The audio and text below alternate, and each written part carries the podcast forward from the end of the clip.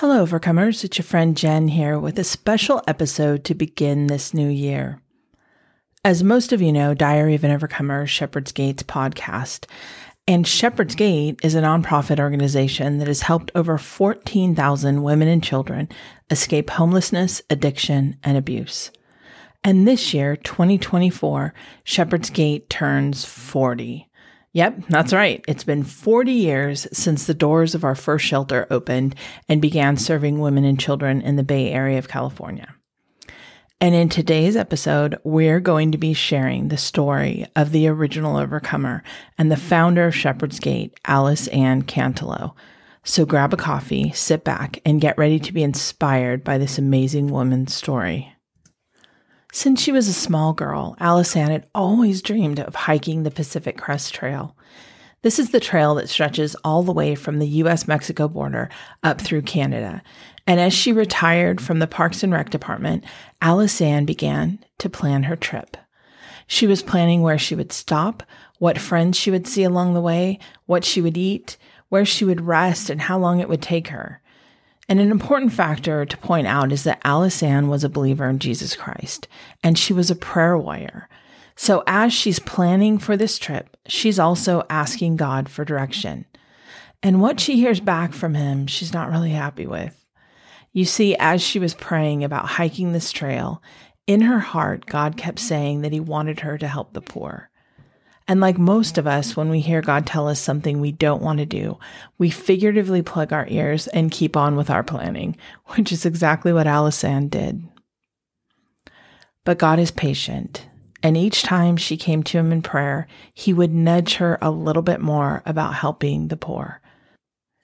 Until finally, Alice Ann threw up her hands and said, Whatever you want me to do, Lord, I'll do it. She told me one day when we went out to lunch together that she didn't really know at the time where to find the poor the Lord was wanting her to help. But one day, not long after she submitted to God's nudging, a family showed up at her two bedroom, one bath house in Sunol, California, and she let them stay until they could find their own place. And after that, her home sheltered many strangers. And as time went on, she realized it was not going to be easy. In a short amount of time, Alice Ann had items stolen from her house, her checks had been forged, and quite a bit of drama for such a small home to handle. After a year, she realized she needed resources to offer the people that came to her. She needed a program that would help them. So she closed up her home and went to live at the Richmond Rescue Mission. Now it's called the Bay Area Rescue Mission. She just wanted to see how they were helping the poor.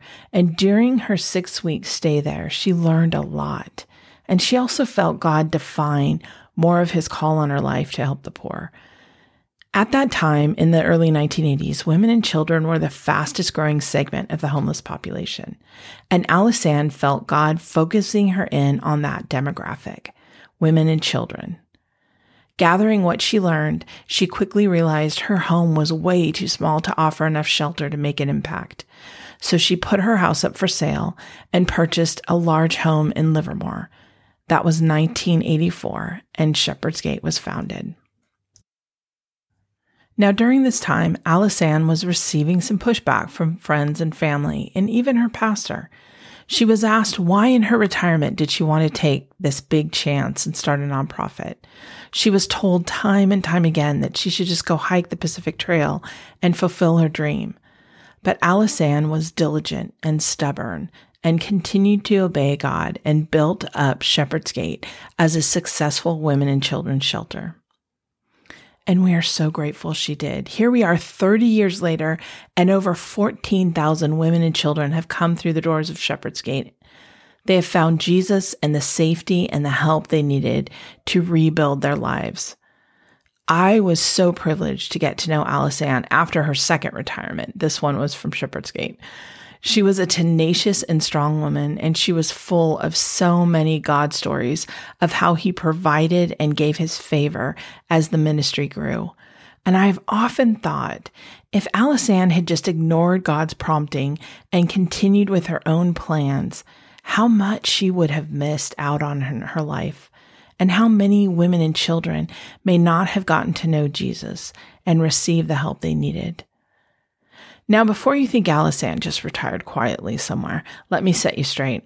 That woman got a burro, named him Samuel, and hooked him up in a little horse trailer to her small pickup truck. And her and Samuel would go out on the weekends to different neighborhoods and give the children rides on Samuel, and Alice Ann would tell them about Jesus. And if you thought that was enough, she was also instrumental in starting another organization that was raising money to build a life size Noah's Ark in the San Francisco Bay. Yeah, I like Alice Ann's method of retirement. No matter your age, God can use you if you're obedient. So I'm going to leave you with this, overcomers. If you think you're too old or too poor or too whatever for God to use you for his glory and to be a blessing to others, think again.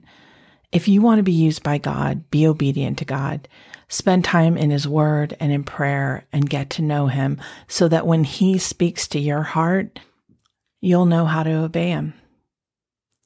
All right, overcomers, thank you so much for listening to this very first 2024 episode of Diary of an Overcomer. And I'm telling you, there's lots of great episodes coming up this year. I'm so excited to share them all with you. And next time, Carol will be with me. So, Lord bless you. Have a great week.